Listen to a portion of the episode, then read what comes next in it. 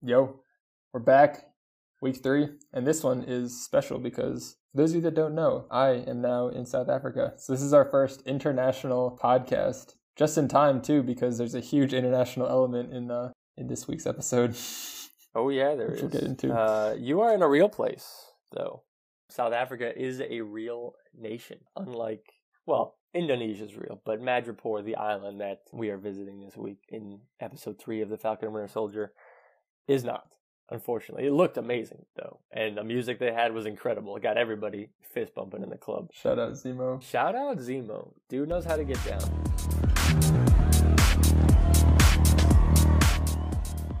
We start this episode with Hoskins, aka Battlestar, and Dr. John Walker visiting. Looks like the place in uh, Munich where Karli Morgenthau was hiding out with the rest of her flag smashers last week. We don't know exactly where this is. It's an undisclosed location for the security of their uh, reactionary group, but it's the same man who offered them his terrible looking chicken and liver dishes last week, and they've got some questions for him. They want to know where Morgenthau and the Flag Smashers are, where they're headed, and Dr. Walker gets a little testy in this one.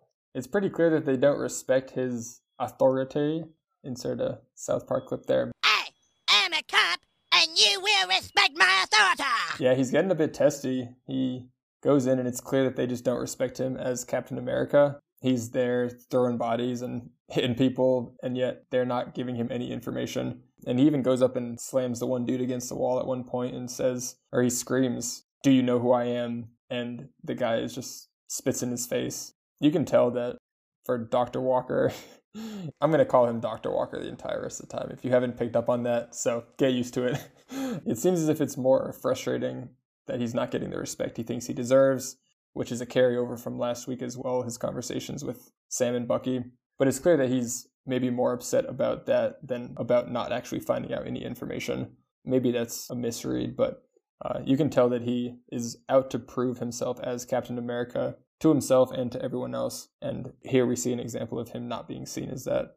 And especially when that's from an antagonistic force, it's a real bad look for him. Oh yeah, it was uh, one of the funnier moments to me watching him get disrespected by a complete nobody. We don't even know who this man is. Can't cook chicken and liver to save his life, but he's spitting in the face of the new Captain America like it's nothing, with with absolutely no fear. It just goes to show again that we know who the real Cap is, and the world does too. And it ain't John Walker. That's a fact. And that's the last little bit we see of him for almost the whole episode. Obviously, there's not as little of him here as in the first episode when it's just one shot, but we don't see a whole lot of him in this episode because we end up focusing a lot more on Sam and on Bucky, which is where exactly the next scene leads off. The last we left them, we saw them going to do something with Zemo. We don't know if it's just talk to him or whatever, but here we find out that Bucky wants to break him out. And Sam is obviously just absolutely against that, which totally makes sense. Uh, but we get a fun little scene there. Steve, you want to walk through that? Yeah. So the scene begins, and Bucky is going to see Zemo. We see him enter the cell, and Zemo immediately starts saying the Hydra code words. Bucky, three or four words in, just lets him know, hey, that stuff doesn't work on me anymore. He spent that time in Wakanda. Whatever vibranium magic they did cleaned his mind. Yeah, it basically they just rebooted him basically. They turned him off and turned him back on. A hundred percent turn him off and turn him back on.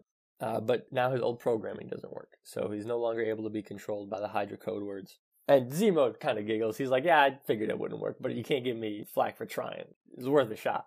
But then the scene cuts back to Bucky and Sam, and Bucky's like, "We need him out of prison," and Sam's like, "We can't just break him out of prison." And then Bucky's like, "Let me let me walk you through a hypothetical here. This totally didn't happen already, but I may have done it already." This is exactly what Rick and Morty was making fun of in that heist episode, where in every single heist movie, there's the potential and the plan and whatever. But then there's always the big reveal at the end that just literally walks through the entire thing and it's always already done, or the thing's already stolen, or the person's already broken out. and it's the exact same thing here. Shout out Rick and Morty too. But I just was thinking about that watching this scene. I was just like, classic doesn't want to actually show it in real time, so just has a character explain everything that happened and shows flashbacks during it. It was very funny. Yeah, because it's so much cooler when it's already done, and you can have the reveal as the end of your story is finishing. Yeah. You know, you can reveal the finale. Yeah. And that happens here. So as he's telling the story, you know, he finishes and Zemo walks into the garage wherever they're hanging out. And Sam immediately is like, uh, what is going on? Like this this is not okay. But Bucky calms him down, explains to him like, oh, look, we we need him. Like he has knowledge of Hydra. That's who we are pretty sure is behind all this. And he has no love for super soldiers. So he's gonna be on our side in this issue. Zemo kind of explains that as they're packing up and, and gearing up for this mission. He's like, I tried to end the super soldier program with those five failed test subjects in Siberia. And now that I know there's more out there, like my job's not done. So I have to complete my work and help you take out the rest of these soldiers, basically.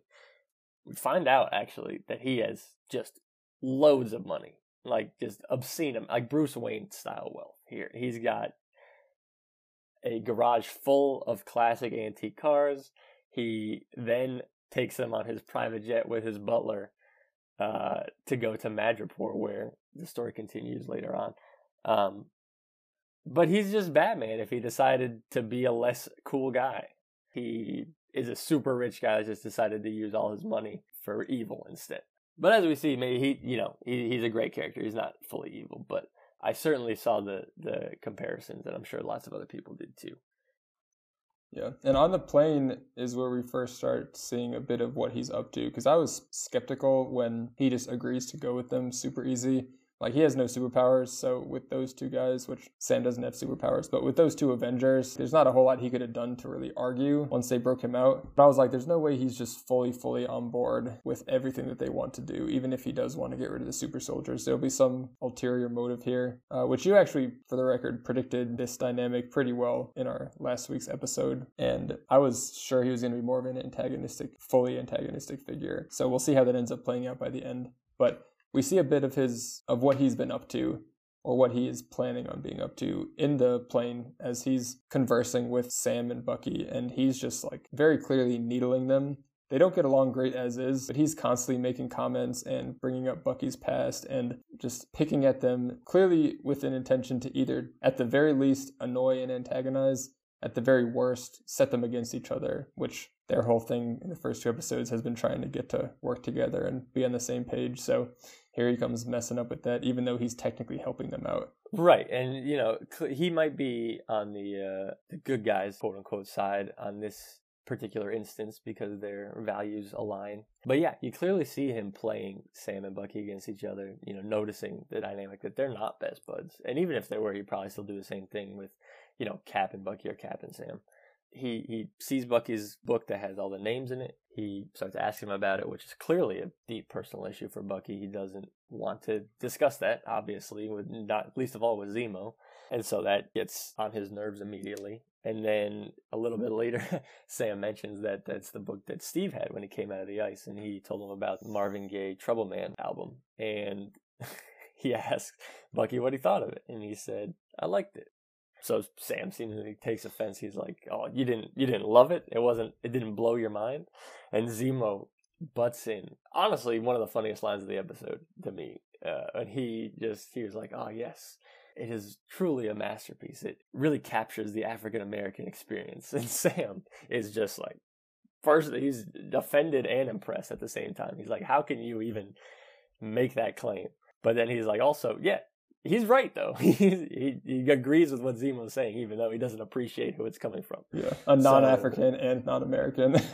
right, exactly. It, it, that's what made it so funny. But yeah, so there's just a couple examples of Zemo pushing their buttons, trying to see if he can maybe drive a wedge between them. Maybe he's just trolling them. We'll see what his end goal is here in the next couple episodes. But we don't really get much as far as teasers or hints towards what he's after.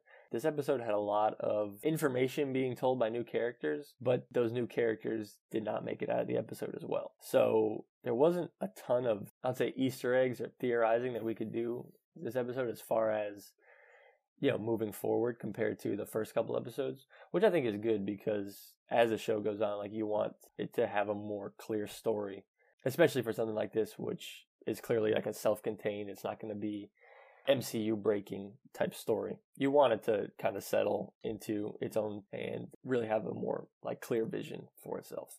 So I think the fact that there's not a lot you know, I'm imagining the same for the next couple episodes. I think the fact that there's not a ton to theorize about or wonder about for the next couple episodes in terms of crazy reveals or big character twists or anything like that, um, I think is good for the show.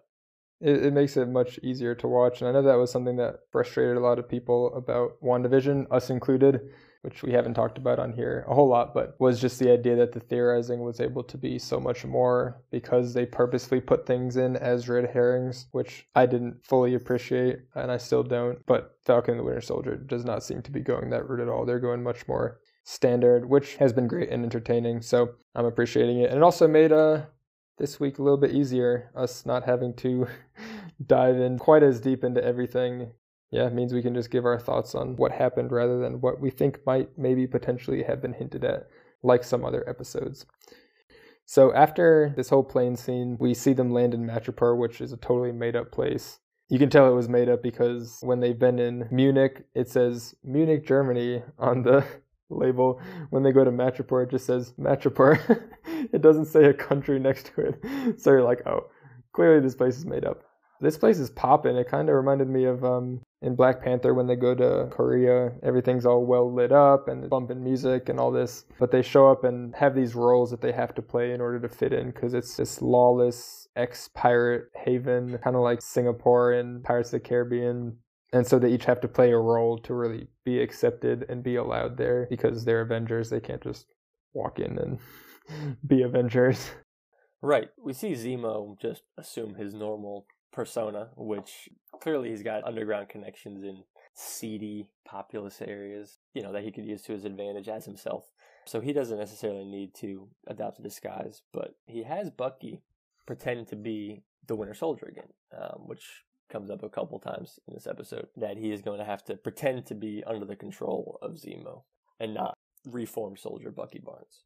Additionally, Sam has to pretend to be this character, Smiling Tiger, who is an African warlord or something. I'm not really sure exactly uh, what his character is. He doesn't seem to go too much into uh, explaining who he's supposed to be, but he does look exactly like Sam. So he gets some snazzy clothes and they head to the club. Yeah, and this is where we get probably the best GIF, GIF.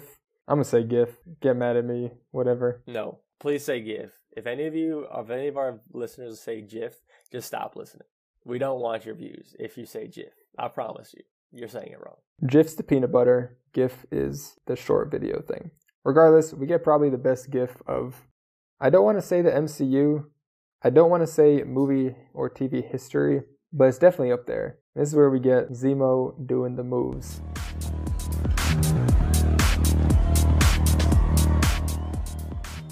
Well, because those just simply don't cover enough bases. I would say in all of media history, or even all of human history, this might be the greatest GIF ever invented. They should put this in the Louvre. This is unbelievable. We see Baron Zemo just fist pumping away in the club, just enjoying himself. I could not believe that that happened in the episode. I had to rewind to make sure that I didn't just see what I saw, but oh, I saw what I seen. The instant second I saw that, I was like, oh, this is going to be all over the internet. People are going to love this. Yep. Instant meme. Oh Sometimes you just know. That was fantastic. But regardless, So he fist bumps his way all the way across the club, and they, they head to the bar where they ask to meet his contact, Selby. Now, this kind of draws some attention to them, as if the three of them didn't, you know, warn enough eyes, being the, the trio that they are when they walk in. But this draws the attention of some local tough guy, I guess, and uh, we get a great fight scene where Bucky absolutely just thrashes like ten regular guys with zero effort. It was totally predictable, but it was it was great to watch some of that cool Winter Soldier hand to hand combat. But he has to do it while under the guise of Zemo's control, which uh, we think that he's got it all handled. But you know, Zemo makes a remark to Sam as he's as Bucky's beating up you know a dozen guys, and he goes, "Hey, no, it didn't take long for him to slip back into form, did it?" And you know, we don't know if what's going on exactly in Bucky's head at this time, but clearly Zemo's planting those seeds, you know, in, in Sam's mind that maybe there is still some Winter Soldier stuff left. And after Bucky's done thrashing these guys, Sam looks at him, he's like, You good? and Bucky just kind of gives him a hesitant nod, like uh, I think so, but there may be something more there. We could we could definitely see some development with Bucky slipping back into his old ways. Yeah, that that was the most insecure, unconvinced, and unconvincing nod I've seen. It's pretty clear that they both aren't quite sure what they're getting themselves into with Zemo, even though it's a necessary evil or necessary partnership for better or for worse. It was great getting to see him just throw down though. I'm like, dang, clearly everyone in here knows the Winter Soldier, knows his reputation, and dudes are still trying to fight him. Like, I'll be running. Yeah, right? Total, total new move. Put a Chris move. That's a new move. Ad lib in here. That's a new move. I just died like a noob. Shout out Chris move. We get a new move here, and it's the first of many new moves throughout this episode. After this, you know, fight, Zemos contacts Selby, who apparently runs the bar, agrees to see them, and they go up to visit her, and Sam's phone rings while they're getting information. A total new move. Insert clip again. Give that guy a manual. How are you an Avenger and you don't have your phone on silent or do not disturb or like something?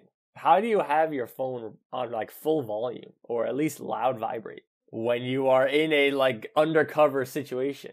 That is like just a complete idiotic play by Falcon. I could not believe that happened. I was like, this is childish. This is amateur hour. Yeah, I literally don't even know anybody that keeps their phone on loud ring anyway, especially not in a situation like that. I don't know. Maybe that's just me keeping it on vibrate all the time, but I'm like, dang, Yeah. this dude. You know, I honestly we we all, you know, we agreed that we want to see Sam as the next Captain America with the shield as laid out by the prior. But can America trust a man who does that in a high stakes situation? Would John Walker have left his phone on in an undercover deal like that? No, probably not. Uh, to be fair, John Walker could not have gone undercover as Smiling Tiger. So, That's a fair point. But the point still stands. That is complete rookie mistakes from Falcon, and that's why he doesn't have real superpowers because he can't be trusted with in high stakes situations. Anyway, as a result, their cover's blown, but right as they're about to pay for Sam's mistake, Selby gets shot. Uh, their contact at the bar just gets pieced up through the window Peace up, A Town. by an unknown assailant. And almost immediately, a text goes out to the residents of Madripoor, or at least the bounty hunter residents of Madripoor, saying Selby's dead, like a billion dollar or whatever their currency in Madripoor is, a billion dollar reward for the killers uh, of Selby. And this to me reminded me a lot of John Wick. I know you've seen all the movies, I've seen all the movies. They're some of the best. You know what? I will say, John Wick is the best action franchise currently going. Mission Impossible has some great films. is it still going? Oh yeah, oh yeah. There's like two or three more at least planned for John Wick at this point. But Mission Impossible is the only other one that even comes close for, in my opinion, with their most recent ones, four, five, and six being just stellar all the way through. But in John Wick, spoilers, if you haven't seen it, you can skip to a different part in the video. We don't have timestamps, so you can just you're just gonna have to guess. You're gonna have to skip ahead X number of time, and then you're just gonna have to you know play with fire here uh, if you want to avoid spoilers. But end of John Wick 2, he commits a crime against the Continental and is then excommunicado. And the beginning of 3 picks up almost immediately as every bounty hunter in New York is checking their phone. It turns out to be like every single person in New York is a bounty hunter because you want see the pan down the street and you see every single person looking at their phones. Seems a little ridiculous there, but uh, the point being that the entire city's after John at that point, and it seems very similar here. Like they have many people coming after them from all directions that are all bounty hunters and capable of handling business. Um, so they get cornered by some, and their unknown assailant is there again, shooting up uh, those guys that are about to kill them. And the identity of the shooter is revealed. And who is it? Sharon Carter.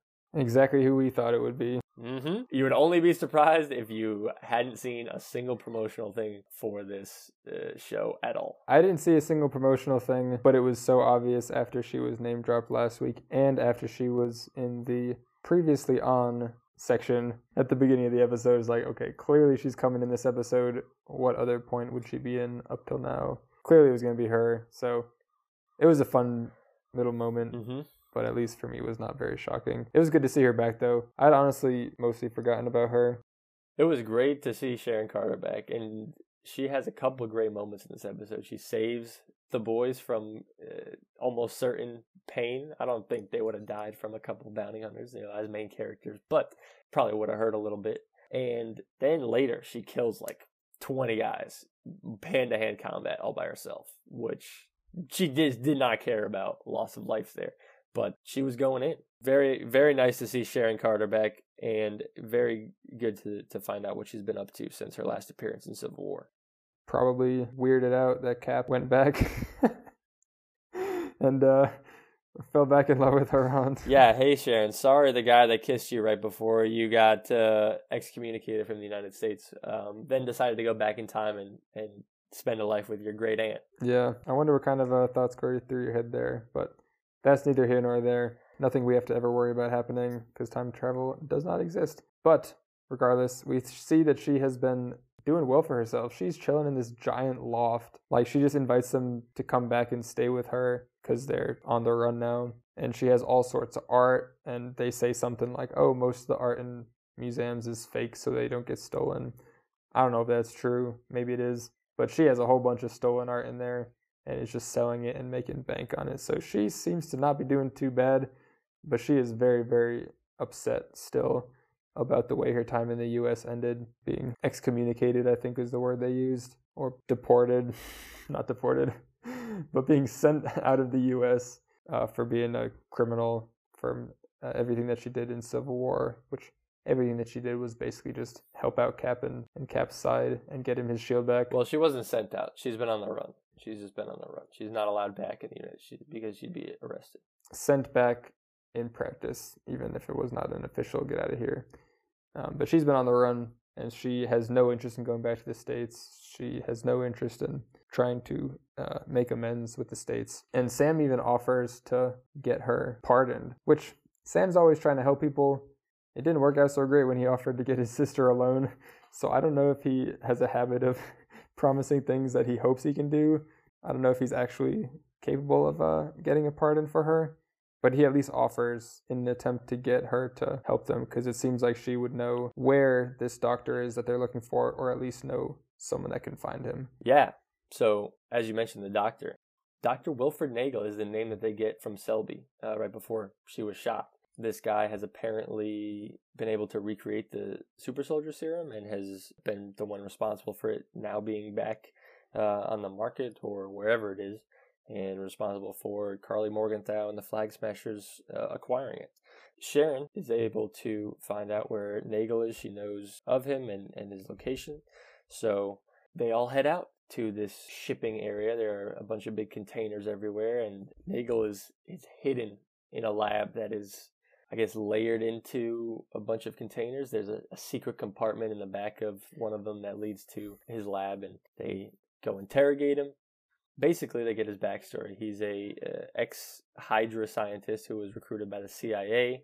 Um, he started working on uh, the super soldier serum after he was able to get some stable amounts from the blood of Isaiah Bradley, who we met last week. He mentioned that they had drawn blood and done a ton of tests on him, and so clearly Nagel was one of the ones who was able to put that data to work.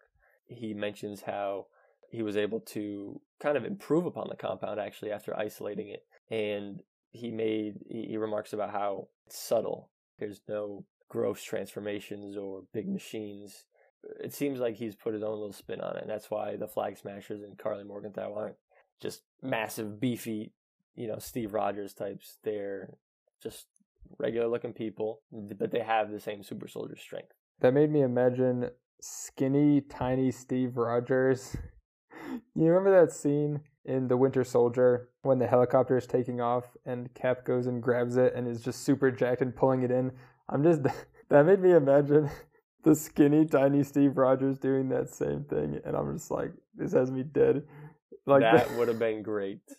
I promise there would have been a lot fewer scenes where they showed off his muscles if he looked like skinny Steve absolutely Rogers. And yeah Chris Evans probably would not have played him. I could have probably played him. They should have got that's me. That's true yeah you about Either one two of and us. half feet shorter Yeah.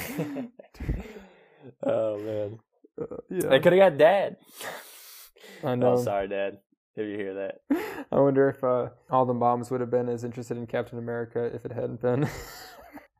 Probably not. Probably not. Probably not. Yeah. Um, Sorry, mom. But anyways, they find out that Nagel had made 20 uh, vials of his improved compound, and they were all stolen by Karli Morgenthau and the Flag Smashers. So he's in the process of working on more, but that's the entire supply that's left uh, in the world at this point, to our knowledge. and because he was snapped away in the middle of working on it, which is something that he said. They were like, "Well, why did you stop?" And he's like, "Because I turned to dust in the middle of it." And then when he came back, because he was working for the CIA, and then he got snapped away, and obviously no one was able to continue his work, so they just dropped him because they didn't know if anyone was going to be coming back from the snap. And then when he came back, he had to basically start over. And we see that he's working for the power broker who was name dropped last week and we find out that like you said karli had stolen the the vials and the so- super soldier serum from him so in essence from the power broker. So we finally find out what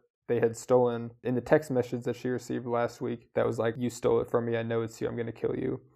We finally find out okay it's got to be the power broker or someone closely related to him to them. And we kind of get a little bit more of the backstory filled in as to what exactly vials they were carrying, it seemed, although they also had medicine. We find out a bit more about the Flag Smashers later on.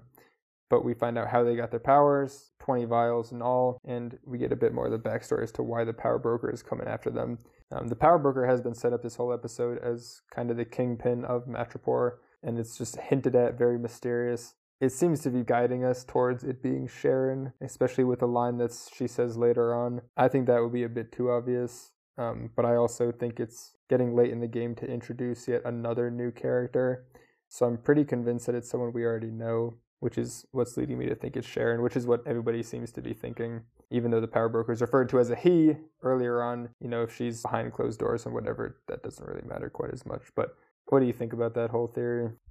I am fully bought in. If Sharon Carter isn't the power broker or working for the power broker or directly with the power broker, I will be wrong. But I firmly believe that at this point. Of course, they would set up, oh, power broker, he, he, he, and then have, oh, shock twist. Eowyn, I am no man, stabbing the the Witch King, you know, type uh type gender switch reveal, and have it be Sharon. I mean, she's clearly got a ton of influence in Madripoor, living in in what they call a high town, in this swanky penthouse, basically, just dealing millions of dollars worth of art. She knows about Nagel uh, already. And she knows that he works for the power broker. You know, obviously Sharon is was a capable agent at Shield. You know, so she could easily have found out this information. You know, other ways, but it does seem to be hinting very heavily that she is involved with the power broker in some way, or is the power broker herself.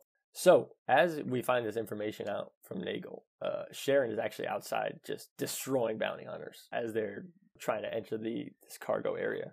And she's just like stabbing and shooting and just murdering dudes left and right.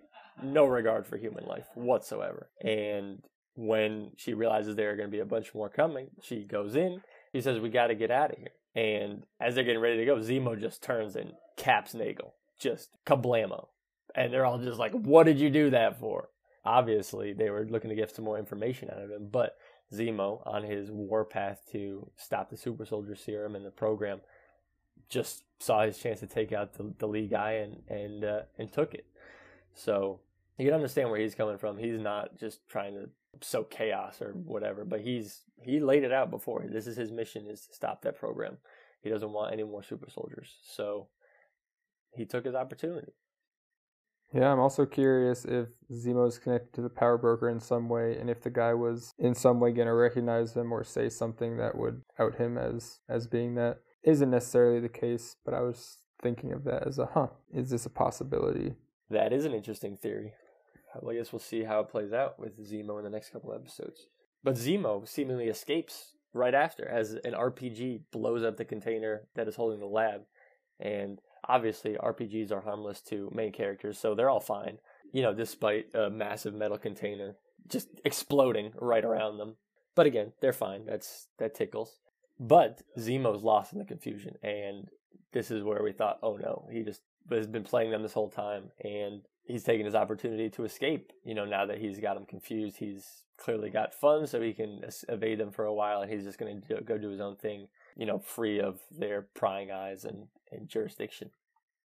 So we're stuck with Sam, Bucky, and Sharon trying to fight their way out of this now exploded container area with a bunch of bounty hunters closing in on them. And Bucky and Sam are arguing, you know, I said go left. No, you're left. No, who's left? My left. I don't know. Classic just miscommunication humor there. And then we get a great scene of Zemo.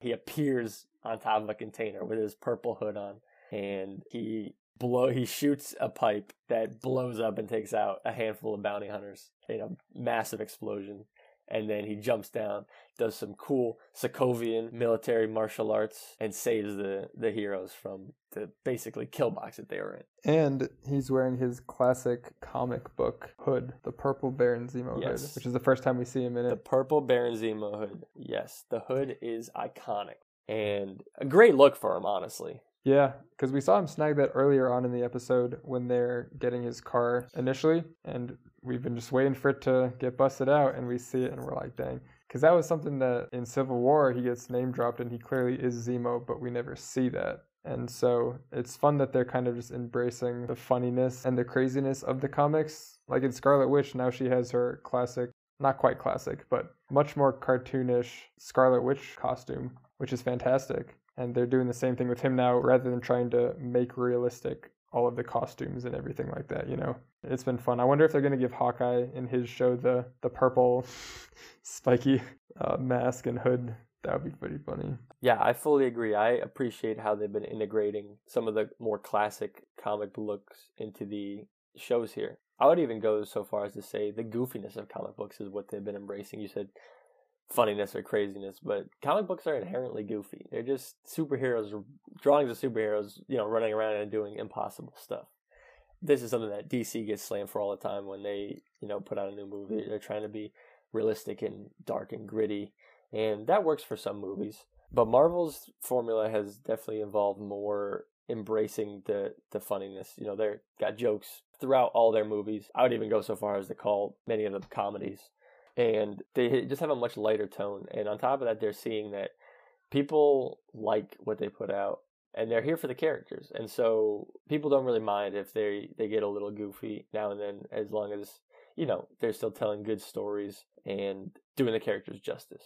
So Zemo's purple hood, I think, is a fantastic look for him, and uh, really completes the scene as he's as we see this cool visual of, of him from our hero's perspective, possibly of him fighting through the fire and taking guys out left and right um, with the hood on. It looks really great. Definitely some really good action in this episode from start to finish. And our heroes escape thanks to Zemo saving the day for him there. Um, but he's not with them. And so we think, is he gone again? Did he dash on him a second time? But then we cut to him grabbing a sweet car out of some container, which conveniently just happened to be there, I guess, and open.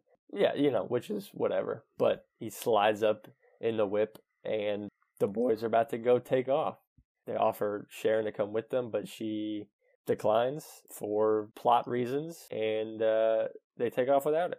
Yeah, and she ends up going back to the car that she came in, which confused the heck out of me. I was like, how are all these bounty hunters and probably power broker people coming after them? No one sees her car or cares to try to take it or something. I don't know, just very convenient that she also just, right when she needs it to leave, she just has it. But as she's getting into the car, she says to the driver, which we haven't met yet, she says, We have a big problem a couple of them. I don't remember if that's the exact quote, but basically she's saying that there's a few problems and we can only be left to question or to wonder what does she mean by those? Does she mean Sam and Bucky? Does she mean Zemo, like she doesn't trust him? Does she mean the information that was passed along by Nagel? We are just left guessing, and this is where a lot of people get the idea that she's the power broker and that Sam and Bucky are the ones that are the problems. Although she just killed like 20 dudes, keeping them alive. So would have seemed like an easy way if she wanted to take them out to be able to do so. Yeah, I agree with you. There there are definitely some hints there that make it seem like she's more informed about what's going on to an extent that she is behind it, behind events going on in the show. But yeah, it seems like if she would think that Sam and Bucky are the issues, that she would have just let them die instead of uh, saving them from a dozen guys. I, we'll see how it plays out. Her quip about having two big problems really asks more questions than it answers, and uh, I'm sure we'll get those in the next couple weeks here. But that is the last we see of Cher in this episode, as we then cut to a scene with Morgenthau. Uh, and she and another flag smasher are kind of eyeballing a building, uh, a GRC building um, that has food uh, apparently that that has been hoarded and kept from people who really need it. She says this to a guard as she leaves them tied up there later, uh, that they had enough food to help the people in need, and, and they just didn't give it to them. And so you see kind of the good side of the flag smashers here is they're trying to get resources to people who desperately need them. You know, so they're trying to really play up that Robin Hood angle. Unfortunately for me, that's where the good stuff about the flag smashers kind of ended because she ends up just blowing up the building that they were eyeballing and her colleague remarks that there were still people in there and she said she says this is the only language they understand and that immediately for me just lost all interest in the flag smashers. They went from a nuanced you know group of rebels trying to help people in need but maybe not using the best methods to do so similar to the tale of robin hood. I mean that was an apt description for what we knew about them through the first couple episodes. But now we just see them blowing up buildings with abandon because that's how the other people do it. So uh, it seems like they're now set being set up to be the punching bags for our heroes as they save the day in the next few episodes, which I'm fine with. I just wish that the villains had a little bit more character and depth in these Marvel shows so far. Hayward and, and Morgenthau being the main examples. Hayward from uh, WandaVision. I was about to say Hayward when he is nuanced and you can see his side up to the point that he goes to shoot kids and you're just right, like, and he just pulls up on the scene and decides to pull a gun on children and fire for no reason. It's as if they don't trust us to be on the good guy's side, and so they have to make it so obvious as to who the villains are. It's like that's unfortunate. I am now hoping the Flag Smashers just get their teeth kicked in for the rest of the series. I want to see John Walker just let loose on them. Like he seems to be the type of guy that just go absolutely ham if necessary. And by all means, go absolutely ham. We then get the finale of Walker and uh, Hoskins in this episode. They're the second scene they're in, and they are at the prison where Zemo was being held, talking to a guard there, confirming that Sam and Bucky were there on the day Zemo escaped. And so Walker, not an idiot, obviously puts two and two together that they probably had something to do with it. There's no proof that they did it though, so without having hard evidence, he can't really just accuse two Avengers of breaking a, a supervillain out of prison. So he and Hoskins have a conversation as they're kind of walking away that they're pretty sure that Sam and Bucky are behind this, but legally they can't really do much about it. So seems like they're going to take matters into extra legal hands. Walker mentions we have to bet on somebody with a better hand. What that means exactly remains to be seen. Do we think that he's going to get somebody to help them out in place of Sam and Bucky to go handle the flag smashers, or are they going to send somebody after Sam and Bucky specifically to bring them in? We don't know yet. Uh, there was no teaser as to who they're going after, who they're going to bring in that may lend itself to any theorization, but uh, I'll be excited to see who the government basically brings in to do non-governmental things with uh, Sam and Bucky here.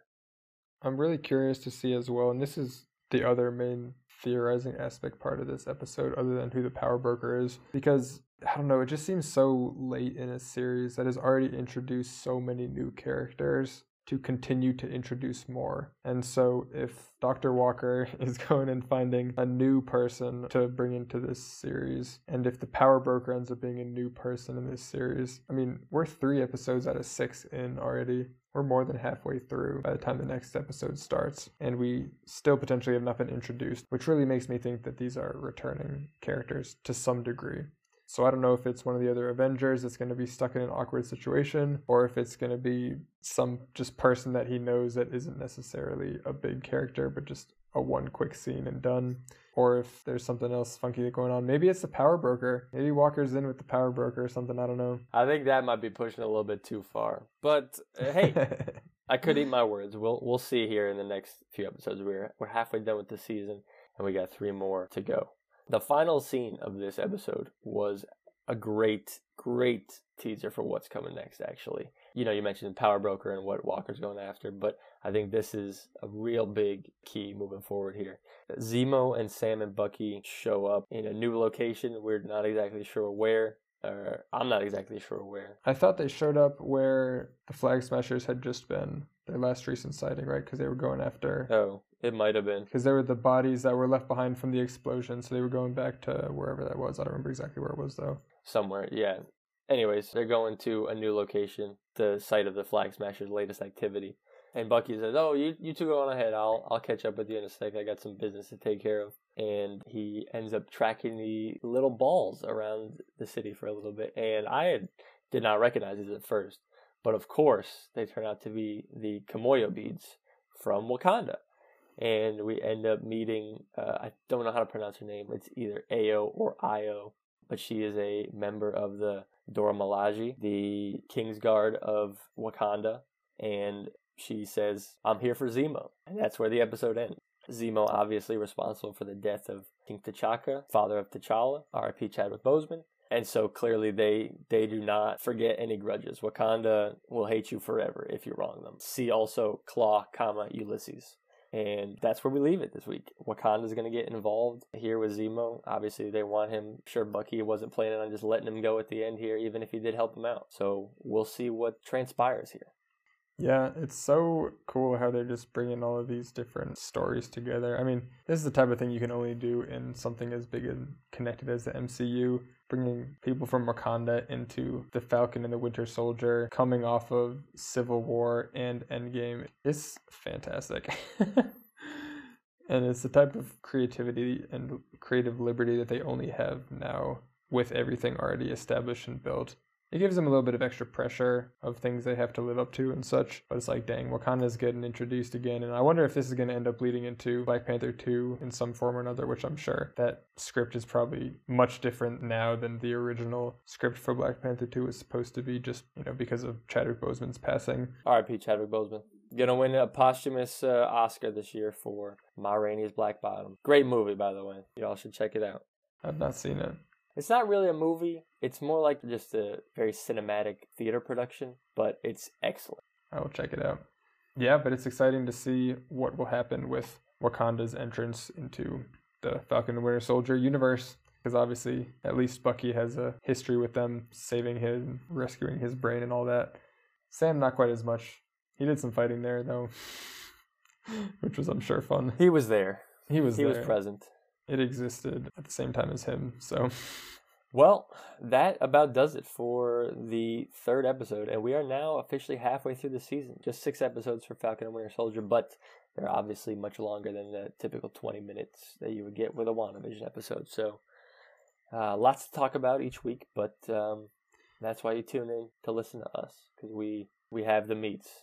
Oh, that's Arby's. Dang it. Insert fun catchphrase. we mm-hmm. have the reviews. Yeah, we'll figure out a fun catchphrase eventually, and we'll put it in there. If any, we're we're accepting suggestions for taglines, intros, name changes, music suggestions, anything. We're we're taking suggestions from all listeners. So feel free to call the hotline and contribute. that will get us some interesting things, or nothing, more realistically. Yeah. Well, I wonder who's gonna get called because we don't actually have a hotline. That's a good so. point. Just push random buttons, and yeah. you might get us. Yes, call the operator, and then when uh, 1945 answers, um, forget what I was just saying. I had something snappy, and it immediately left my head as I was saying the sentence. That's all right. We're running on Yes. fumes. It's the end of episode three. We're wrapping up. This leaves me very excited for next week.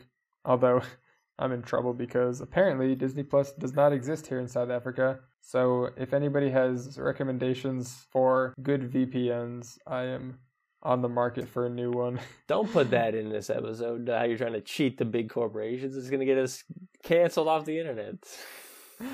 oh man, canceled after episode three. Oh, yeah, I think that means we're in the big leagues at that point. Oh, yeah, baby. We made it. I love it.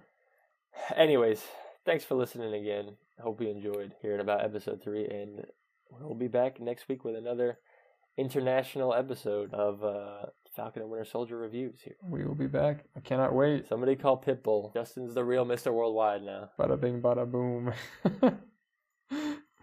All right. All right. Thanks for Catch you tuning in. next week. Peace.